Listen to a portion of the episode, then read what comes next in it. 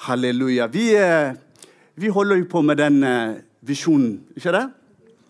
Relasjon til Gud, relasjon til søsken, relasjon til Guds ord og relasjon til verden. Ikke det? Og så hørte jeg at eh, Noralf var her forrige søndag og talte om noe viktig. ikke det? Han talte bl.a. om å bevare hjertet framfor alt vi bevarer. Er det viktig for oss? Ikke det? Bevar hjertet framfor alt vi bevarer, fordi Fordi Ja. Amen. Så det er noe som Gud inspirerer oss. Gud taler til oss. Bevar hjertet ditt framfor alt du bevarer. Så vi er jo fortsatt i relasjon til Gud. Men så, så eh, tenkte jeg liksom Jeg eh, virkelig ba liksom Herre, hva, hva vinkel kan det være også viktig for oss i forhold til relasjon til deg? Til Gud. Fordi vi er jo mennesker. Og Gud er Gud. Ikke det?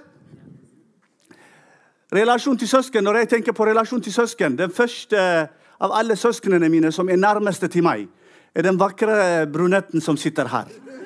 Som heter Elisabeth.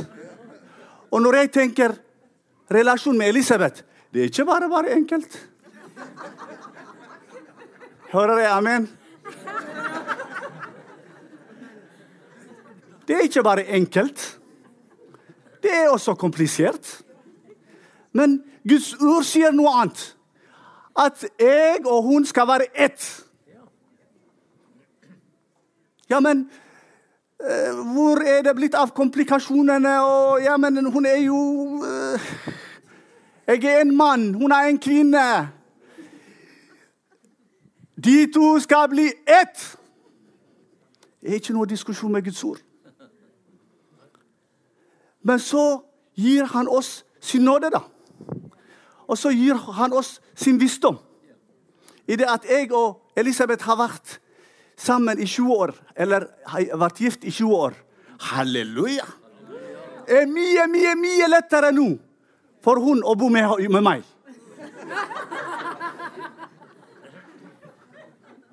Enn det de første årene. Ikke det sant? Det er sant. Halleluja. Så hvis et relasjon til et menneske, et søsken, er, kan være komplisert, og de er sinnelige. Vi kan se dem. Vi kan høre dem. Vi kan vite hva er det som gleder dem, hva er det som ikke gleder dem. Og så skal vi relasjon med Gud. Halleluja, at han har gitt oss sitt ord. Ikke det? Han har også ikke bare gitt oss sitt ord, men han har også gitt oss sin ånd for at vi skal relatere oss til han. Men det må jo være for at jeg skal ha en relasjon med min kone, så må ha en realistisk bilde på hva det vil si å være en kvinne. Hvordan Gud har skapt hun. Sånn at jeg kan ikke bare forme hun i min egen bilde. Fordi Gud har allerede formet hun i sitt eget bilde. Ikke det sant? Så jeg eh, virkelig ba til Gud, Herre Jeg har ikke lyst til å bare forenkle ting, men kan, jeg, vil, jeg, vil, altså belyse at av og til så er det fortvilende når vi har i vår andagsliv Det er jo det jeg vil fokusere i dag. I vårt alenevandring. Ikke det, Øystein? Alenevandring. Når vi er alene med Herren. Når vi taler med Han om vår glede og sorg. Så er det ikke alltid å snakke, samme som å snakke med Elisabeth. I min vandring av og til så er det 'Herre, er du der?' Hører du hva jeg sier? Du er så stille. Er du på ferie? Men, men han er så nær. Så jeg har lyst til at vi skal lese noe fra Gud som kan kanskje belyse i forhold til hva vil det si å ha en relasjon med Gud. Hvor komplisert det er, men som enkelt og på en måte. Når vi gjør noe. Uh, jeg vil bare advare om at i dag skal vi lese fra en evangelie. Og det navnet til evangeliet er veldig nærmt til mitt navn. Så hvis dere hører jeg sier Johans, så er det ikke jeg som har skrevet evangeliet. Er alle advart? Så Johannes eller Johans OK? Hvis vi går til Johannes evangeliet, kapittel 13 Og så kan vi lese fra vers 34. Jesus snakker her til sine, til sine disipler, og det er jo den siste uken, den siste dagen, på en måte. Hvor han, etter at han underviste om mange mange viktige ting, demonstrerte Guds rike for dem, etablerte den troen som de skal ha, så sier han et nytt bud gir jeg dere. Dere skal elske hverandre. Som jeg har elsket dere, skal dere elske hverandre. Og ved dette skal alle forstå at dere er mine disipler, og at dere har kjærlighet til hverandre. Dette sier Jesus. Så er han omringet av disipler, akkurat som oss. Så bra at du skriver det. Ja, Fra 34 til 38. Og her er det en disippel da, som ikke har forstått det. Eller vil, har et spørsmål. Det er Simon Peter. Han sier til Jesus, 'Herre, hvor går du hen?' Hvor skal du? Jesus svarte, 'Dit jeg går, kan du ikke følge meg nå.' 'Senere skal du følge meg.' Den er veldig grei, uh, ikke det? grei svar. Men noen kapitler bak Jesus har faktisk sagt til Peter, 'Følg meg'. Og Peter har forlatt alt for å følge Jesus. Men plutselig nå, nå hører han Nei, nå kan du ikke følge meg. Dit jeg skal nå, kan du ikke følge meg akkurat nå. Men det kommer en tid hvor du skal følge meg. OK, hvor er det han skal? Hvor skal du hen? Og så fortsetter de. Hvorfor kan jeg ikke følge deg nå? Jeg liker spørsmålene hans. Jeg liker frimodigheten hans. Hvorfor kan jeg ikke følge deg nå? Og så sier han, 'Du skjønner jo, jeg vil gi livet mitt for deg.' Jesus svarte, 'Du vil gi livet mitt for meg?' 'Sannelig, sannelig, jeg sier til deg, han skal gale, for du har fornektet meg tre ganger.' Ikke det? Ja, han skal ikke gale, for du har fornektet meg tre ganger. Takk. Ikke det? Og her er det en samtale. Jesus, hvorfor kan jeg ikke følge deg? Ja, men jeg vil jo gi livet mitt til deg. Og Jesus kommer med en helt annen realitet. Sier Vet du hva, som skal skje i de kommende tolv timer? Du skal faktisk fornekte meg. Det er en realistisk Mange ganger hva skjer det med oss når vi fornekter Jesus? Ikke så åpenlyst som dette, kanskje. Men vet du hva? Vi har en nådig Herre som vet hva som skjer de neste tolv timene. Mens vi snakker om 'vi gir deg vårt liv'. Men han vet hvem du er. Men han er ikke frustrert på det. Han er ikke frustrert på dine skråpeligheter, fordi han vet hvem du er, og han allikevel har valgt deg. Kan jeg høre amen? amen? Han vet dine styrker. Han vet dine svakheter. Han vet hvem du er, hvor du bor. Din framtid, din fortid. Men han har valgt deg. Så Peter sier, 'Oi, skal jeg fornekte deg?' Men så, i kapittel 14 Jeg liker hva Jesus begynner med. La ikke hjertet bli grepet av angst. Igjen så snakker han om hjertet. La hjertet ikke bli grepet av angst. Her er det jo sikkert mange sykepleiere her på, uh, iblant oss i dag. Er det mange sykepleiere? Kan jeg få se hender? Én, to, tre Opp, opp, opp. Fire. Jeg er også sykepleier. Der, der og der. Oi, oi, oi. Og der er det også en. Hva er det vi serverer folk når de sier 'jeg har angst'?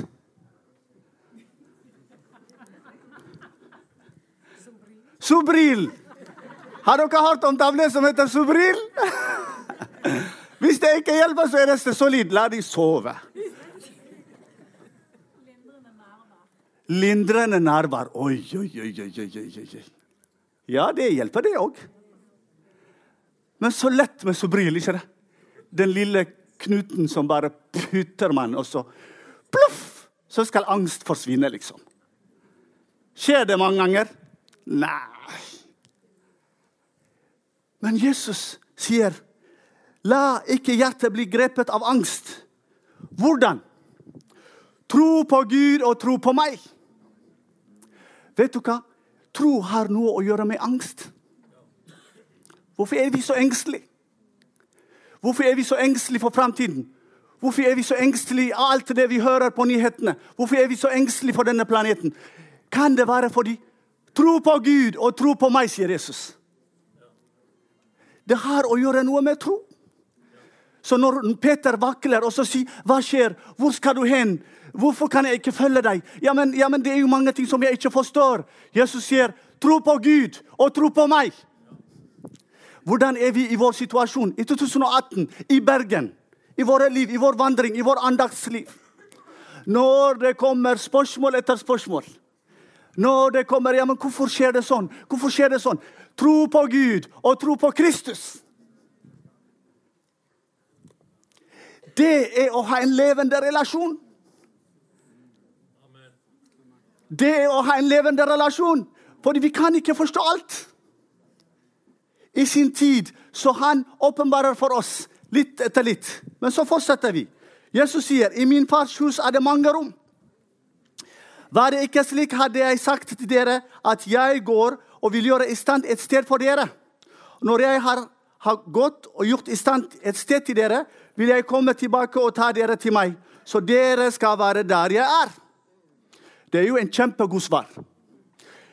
Jeg håper det hjelper med angsten, da. Hvordan er det for oss når vi ser brødre og søstre som holder på å forlate denne planeten? Er det angst som kommer? For vet du hva? Jesus har allerede gått og holder på å forberede en sted for dem. Det er ikke til for å sørge. Jeg er så glad for den vitnesbyrden du kom med. Halleluja! Hun er i en bedre plass. Hun er i en bedre plass der det ikke regner hver dag. Hun er i en bedre plass. Men denne slags forståelse kommer av å tro på Gud og tro på Kristus. For han har sagt sånn at midt i sørgen så finner vi også gleden. Det er en levende relasjon til Gud. Det er ikke sånn at hvis du bygger en relasjon, hvis din tilbedelse, hvis din bønn har fått et ja og amen fra Gud, og du heter Abel Så er det en, ikke en beskyttelse for deg for at din bror Kain skal komme og drepe deg. Det ble ikke en beskyttelse for han. Hans tilbedelse ble tatt imot av Gud. Han har ikke gjort noe feil. Hans egen bror reiste opp, opp mot han og drepte han. Og da kan jeg som et menneske spørre ja, men hvor er Gud? Er det rettferdig? Må det skje?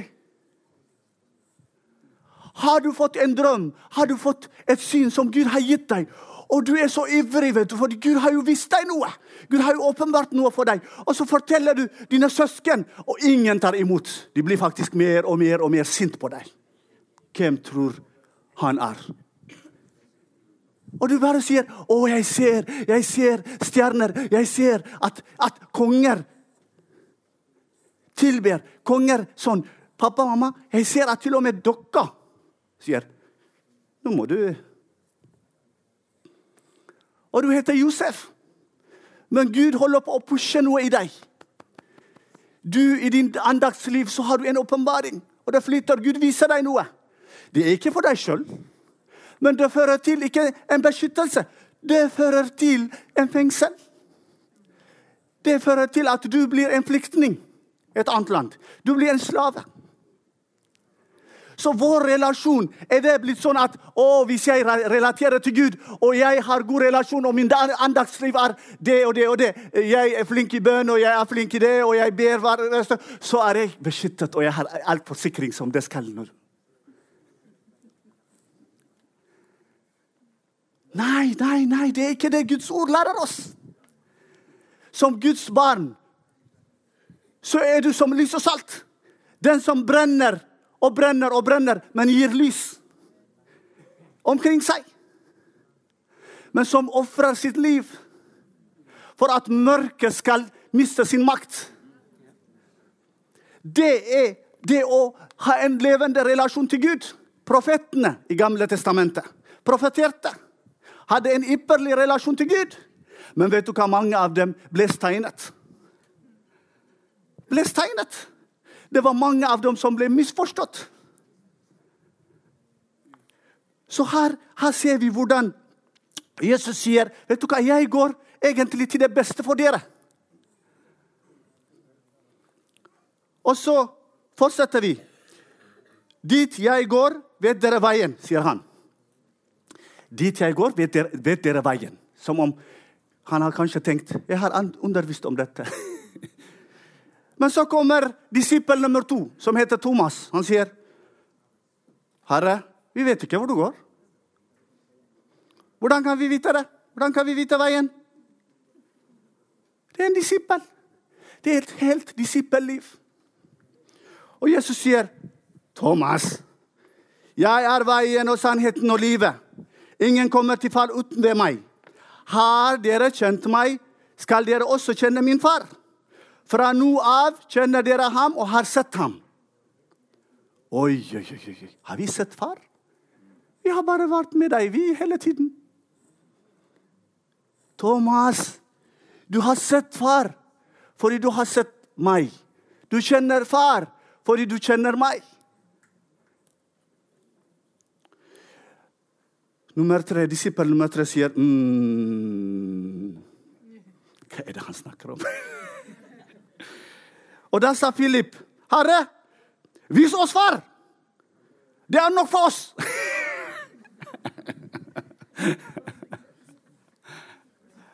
vis oss far! Det er nok for oss! Vi trenger ikke, ikke et, plass, et eller annet plass. Du trenger ikke å forberede plass for oss. Bare vis oss far. Det er ikke dumme spørsmål. Det bare viser hvor de er i deres vandring. Har du vært der? Er det noen som er, som er i sin vandring med masse spørsmål? Hva er det Jesus snakker om her? Hva er det som skjer i mitt liv? Helligånd, hvor er du? Men her er det skrevet for oss for at vi ikke skal føle oss dumme. Amen? Fordi nå når vi leser det, så kan vi si ah, hvordan kan de spørre sånn? Vis oss far, liksom. Han gir jo forklaringen. Men vet du hva, la oss fortsette. Kjenner du meg ikke, Philip? Enda jeg har vært hos dere så lenge. Den som har sett meg, har sett far. Hvordan kan du da si 'vis oss far'?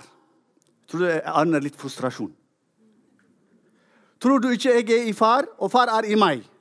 De ord jeg sier til dere, har jeg ikke det fra meg selv. Far er i meg. Nå er vi i Johannes kapittel 14. Far er i meg og gjør sine gjerninger. Tro meg, sier Jesus. Jeg er i far, og far er i meg. Om ikke for annet, så tro på de selvgjerningenes skyld. Sannelig, sannelig, jeg sier dere. Den som tror på meg, skal også gjøre de gjerningene jeg gjør.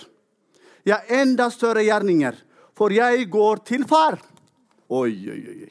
Enda en forvirrelse. Han har jo sagt 'jeg er far', så nå skal han gå til far. Bare for å gjøre det litt enklere.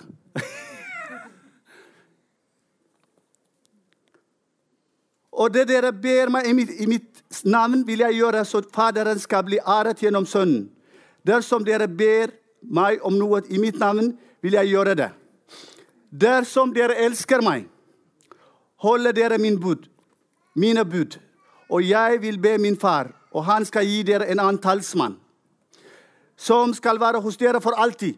Aha, ok, Så hvis du går, så får vi en annen som skal lede oss. Uh, ja, jeg, jeg, går, og så sender jeg en annen. En talsmann. Ja vel? Det er interessant. Ok, nå kan du fortsette, Jesus. Nå, nå skjønner vi litt mer.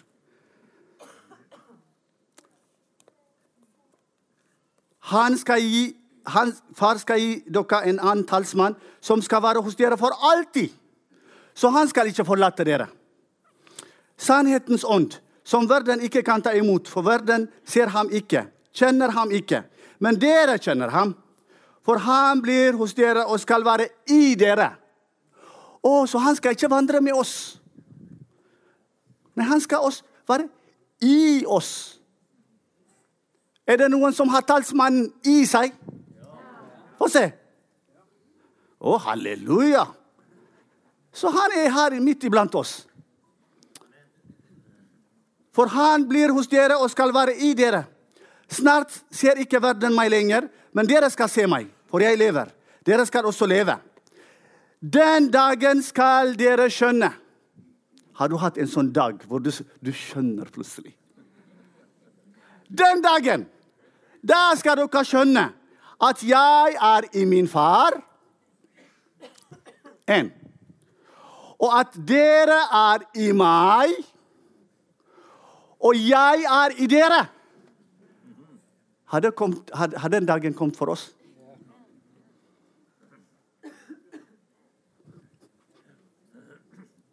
Hva var det han sa? Det kommer en dag der, dere, der vi skal kjenne, disiplene skal kjenne, at Jesus er i sin far, og at vi som er hans disipler, at dere er i meg, vi er i ham, i Kristus, og at jeg er i dere. Halleluja! Ennå er du enig? Har vi skjønt det? Har den dagen kommet for oss? Amen. Fordi Jesus snakker om en dag hvor disiplene skal skjønne det. Og det er ved Den hellige ånd. Den som kjenner min bud og holder dem, han er det som elsker meg. Og her snakker han om kjærlighet. Jeg vet ikke hvordan det er for dere som er gift, og noe sånt, men hos oss er det jeg som plager Elisabeth. Elsker du meg? Hun har ikke behov for det. Hun har aldri spurt i 20 år. Elsker du meg, Johans? Men jeg, er det, jeg, det er jeg som er Jeg vet ikke hvorfor. Jeg er bare sånn. Elsa, elsker du meg? Hun sier ja. Og så vet hun hva som er spørsmål. Jeg sier hvor mye. En dag så ble hun så irritert, og så sa hun så mye. Og det ser ut som at Jesus sier, 'Elsker du, meg? Elsker dere meg? Elsker dere meg?' Jeg tror han er min type.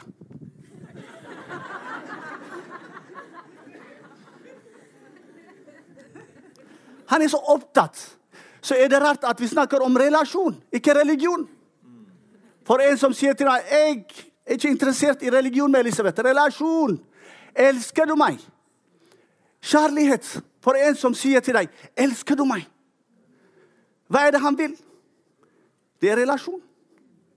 Elsker dere meg, så hold min bud, og ved det så viser dere at dere elsker meg.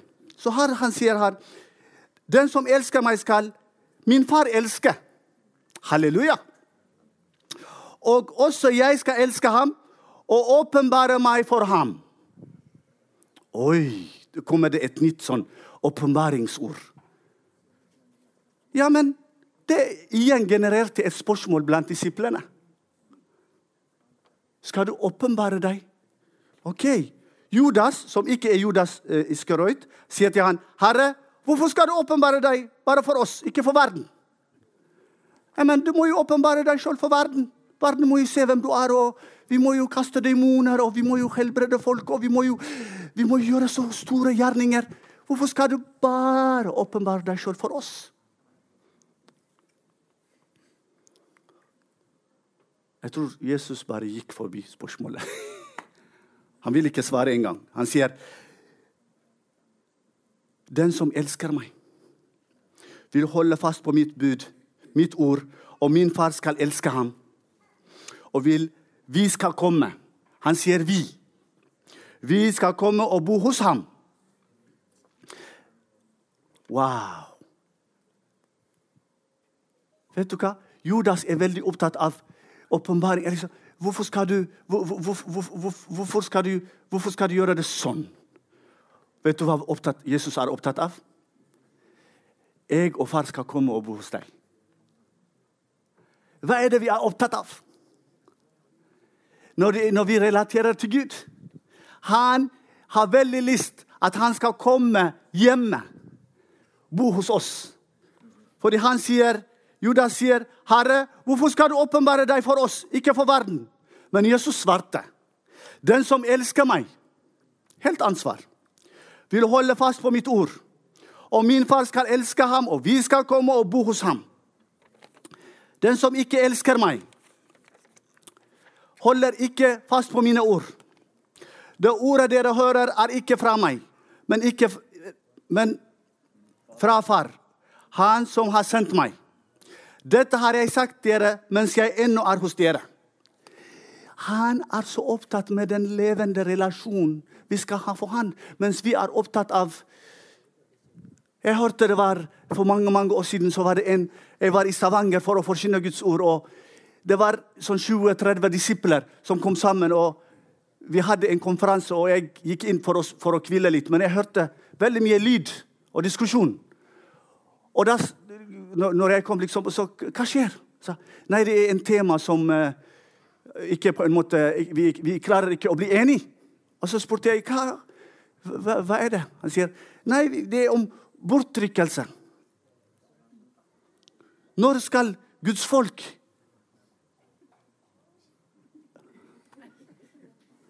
Nora? Disiplene sa sammen, og de var så opptatt av det. Og Den ene gjengen sa det skjer et, før den millennia, millenia, eller 2000-årsriket. Den andre gjengen sa nei, det skjer etter det. Først skal vi herske med han i 1000 år. Og det ble krangel. Spektakel. Og så spurte de meg ja, Johan, hva sier du da? Jeg sier til dem, vet du hva? Jeg er så opptatt med å leve for Jesus i dag. jeg. Det er han som kjøper billetten.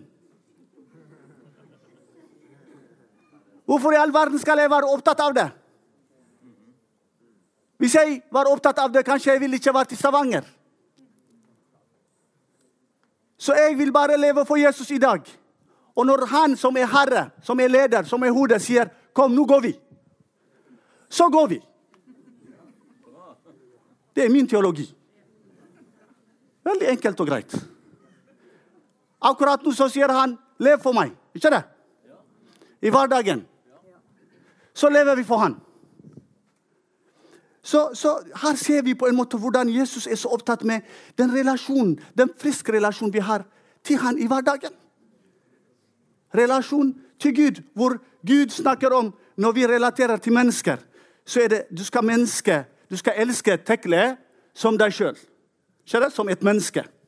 Ikke det? Men når det er til Gud, så snakker han om hjertet. Og ikke halve hjertet engang. Han snakker 'gi meg' hele hjertet. Av, av hele ditt hjerte. Av all din energi. Det, ser, det, er på en måte Han prøver å si 'Jeg er Gud'. Du er mine barn. Dere er mine barn. Og det er den relasjonen jeg vil ha. Jeg vil ikke ha halvhjertet hobbyvirksomhet. Men jeg vil ha en dedikasjon til vår Gud. Er han verdig til det? Er han verdig til det? Men så forklarer han litt mer om den talsmannen, da. Han som skal være i oss. Han skal, skulle komme. Han skulle være med oss for alltid. Og han sier, men talsmannen, Den hellige ånd, som far skal sende i mitt navn, han skal lære dere alt. Halleluja! Så han skal lære oss, han skal forklare til oss og minne dere om alt det jeg har sagt til dere, står det i vers 26. Men dette har jo generert spørsmål etter spørsmål på disiplene. Nå har vi bare etablert arbeidet i tre og et halvt år. Hva skjer med lederen vår? Han skal forlate oss. Blir relasjonen annerledes? Hva er det vi mennesker sier om avstandsrelasjon?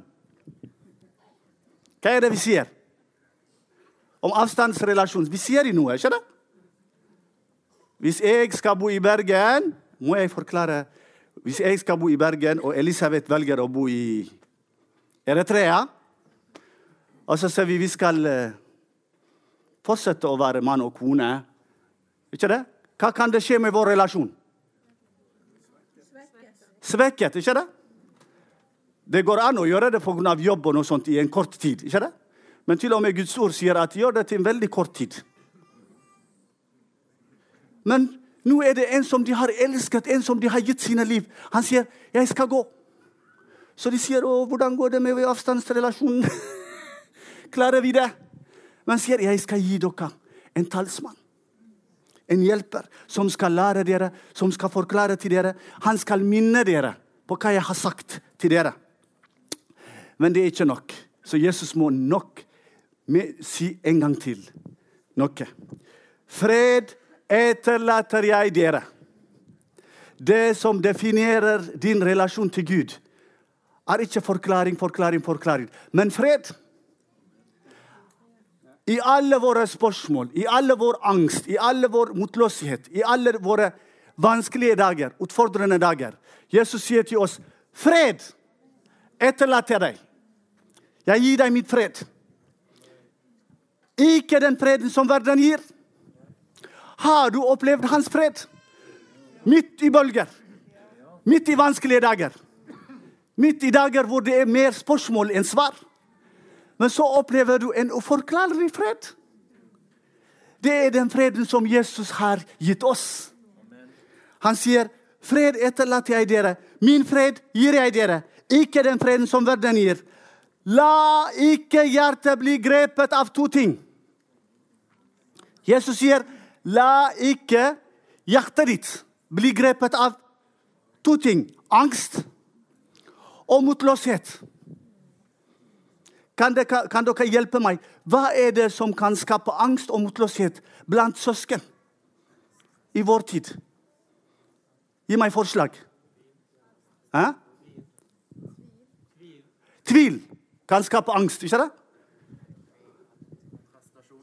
Prestasjon. Det er sant, ikke det? Andre? Sykdom. Ikke det? Det kan skape motløshet. Andre? Ensomhet. Utrygghet. Depresjon, ja. Når vi, når vi synger du har, tatt, du, du har tatt meg fra mørket til lyset. Men hvis din opplevelse hver dag er depresjon Du kan til og med bli sint på folk rundt deg. Åh, hør på dem. Hva andre ting kan skape motløshet eller angst? Hei. Dere er også gjester. Velkommen. ja, er det noe som skaper angst eller motløshet? Forfølgelse. Vi har mange søsken som blir forfulgt. Ikke det? Det kan skape angst. I en fengsel. 'Herre, hvor er du?'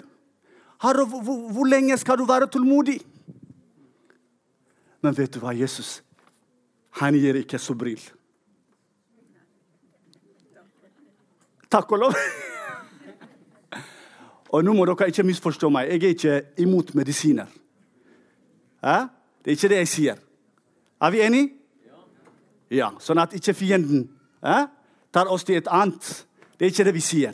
Men det jeg sier, det er at Jesus sier, 'Opplev mitt fred' som et medisin når, du, når, vi snakker om relasjon til Gud, når du snakker om relasjon til dine søsken, når du har relasjon, relasjon til Guds ord eller til verden Du kan oppleve motløshet i din vandring. Eller angst. Det er også en realitet. Men det finnes en medisin. Det er i din andagsliv hvis du har din egen gudstjeneste. Jeg husker jeg hadde en bror som eh, opplevde en vanskelig dag. Og så ringte han meg for å få Eh, for å få fellesskap med sin bror. Og så sa jeg til ham vet du hva? Det var i, i sånne dager David begynte å skrive salmene. Kan du ikke bare sitte og skrive dine egne salmer? Han sa Hæ? det har jeg ikke tenkt på. ja, Men hva skal jeg si? Sier Herre, hvor er du? Min sjel er i sørg.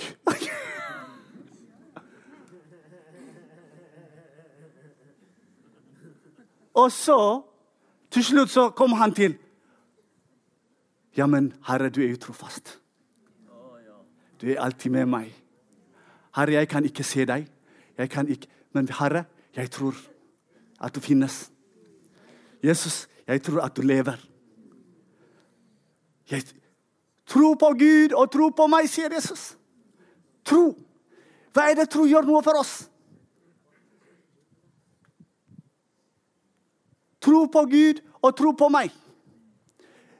La mitt fred lede deg. La ikke hjertet bli grepet av angst og motløshet. Dere hørte at jeg sa, 'Jeg går bort og ikke kommer til dere igjen'. Hvis dere elsket meg, vil dere ville dere eh, være glad for at jeg går til far, for far er større enn jeg. Når jeg har sagt dere dette for det skjer, for at dere skal tro når det skjer. Jeg skal ikke si mye til dere etter det. Jeg hører nesten fra disiplene amen også. Jesus sier, 'Jeg skal ikke si mye til dere etter dette'. Jeg tror det ble liksom Kanskje det er nok for i dag. Jesus, du har snakket om du skal gå, så sender du en annen. og så Far er i deg, og vi er i han. Og, og så Kan dere forstå de første disiplene? Og så til slutt så sier han, 'Er det nok for i dag?' Og så sier han, 'Ja!' Nok for i dag. Vi opplever sånne dager. Nok for i dag. La det være natt. La meg sove. Så kommer det en ny dag. Og Jesus sier, 'Han kjefter ikke.' Hvorfor har dere ikke forstått meg? Jeg har vært med dere i tre år. Nei, Jesus kjefter ikke. Jesus er ikke motløs på vegne av sine disipler. Jesus har ikke angst. 'Herre, er det disse som skal utbre mitt rike i verden?' Som ikke vet hvor jeg skal, hvor hen jeg skal, hvem jeg er, hva slags forhold jeg har til deg, hvem de er i meg. Herre, fort! Fyll dem med din ånd! Men vet du hva han sier til slutt? Stå opp og la oss gå herifra. Stå opp. Midt i sånne dager. La oss stå opp og ha tro på Gud. Midt i sånne dager, la oss stå opp og tro på Han. La våre hjerter bli fylt av hans fred.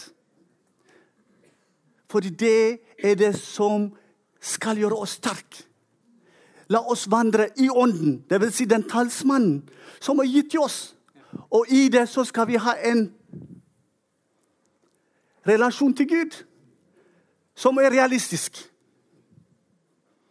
Som er realistisk, ikke romantisk. Vi kan ikke ha en romantisk relasjon til Gud. Uh, det er bare å synge. Og helbredelse, og alt går fint. Halleluja. Og ingenting ondt. Det er ikke det Guds ord snakker om. Du har søsken i fengsel. Du har søsken som holder på å bli drept. Du har søsken som ikke kan samles sånn den dag i dag i andre land. Du har søsken som sliter med sykdom og har angst, men vet du hva? De har ikke gitt opp. Du har søsken som har mistet sine sønner og døtre for mange vanskelige ting. De har ikke gitt opp. Vi har mange besteforeldre som har sett sine barn, barnebarn forlate troen, men de har ikke gitt opp. Fordi de har et andagsliv. De, holder, de har fylt seg sjøl med Guds fred. De har vært bevisst på hva de skal fylle.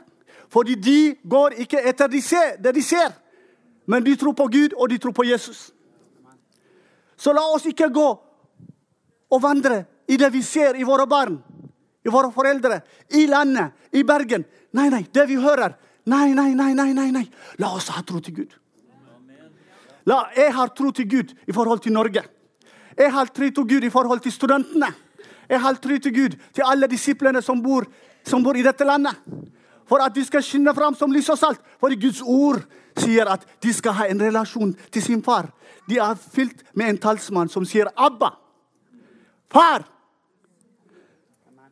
Og jeg opplever ikke at Jesus er har angst og motløshet på vegne av sine disipler i Bergen. Men han har arbeidere i hver eneste by og bygd. Som er av alle generasjoner.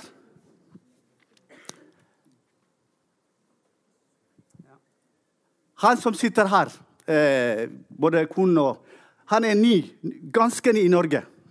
How, how long have you been in Norway? Eh, eh, åtte måneder han har vært.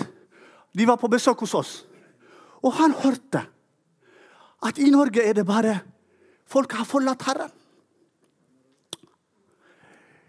Det er liksom Ingenting skjer. Men så kom han hjem til oss, vet du. Og så sier jeg ja, men har du ikke hørt? Folk blir frelst. Folk blir helbredet. Kan jeg få be om, om noe fra dere? Alle som har opplevd skikkelig helbredelse av Guds kraft, kan alle reise seg opp. I alle årene som du har vandret. Alle årene.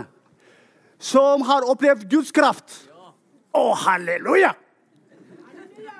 Jesus lever! Jesus lever! Og så møter jeg tullinger der ute som, som kaller seg kristne. Og vet du hva de sier til meg? Meg det finnes ikke helbredelse i våre dager.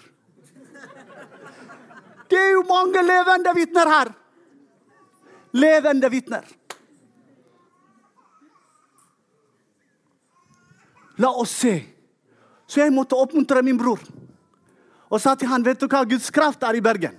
Folk blir helbredet. Folk blir frelst. Men vi går ikke etter vår timing. Vi går etter hans timing. Fordi la Gud være Gud, og la oss være mennesker.